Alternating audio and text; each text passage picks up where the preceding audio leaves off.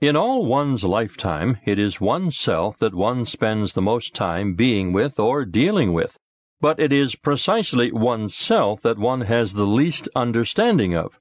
When you are going upwards in life, you tend to overestimate yourself.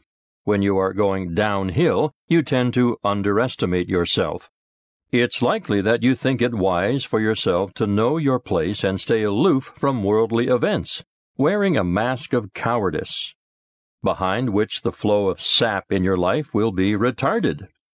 To get a thorough understanding of oneself is to gain a correct view of oneself and be a sober realist, aware of both one's strength and shortages.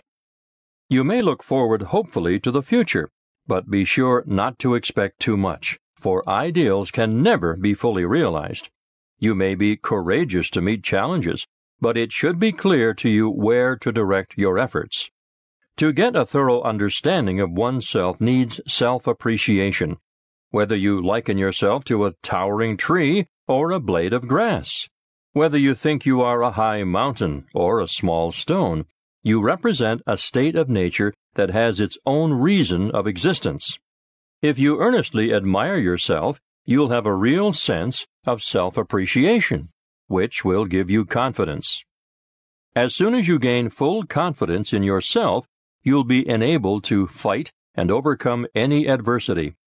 To get a thorough understanding of oneself also requires doing oneself a favor when it's needed.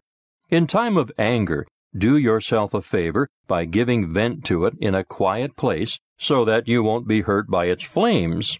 In time of sadness, do yourself a favor by sharing it with your friends, so as to change a gloomy mood into a cheerful one. In time of tiredness, do yourself a favor by getting a good sleep or taking some tonic. Show yourself loving concern about your health and daily life. Unless you know perfectly well when and how to do yourself a favor, you won't be confident and ready enough to resist the attack of illness.